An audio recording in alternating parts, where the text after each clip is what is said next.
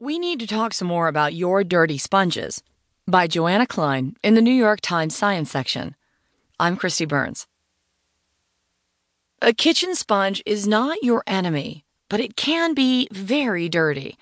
Last week, scientists published a study revealing how densely packed your dirty kitchen sponge is with microscopic bacteria.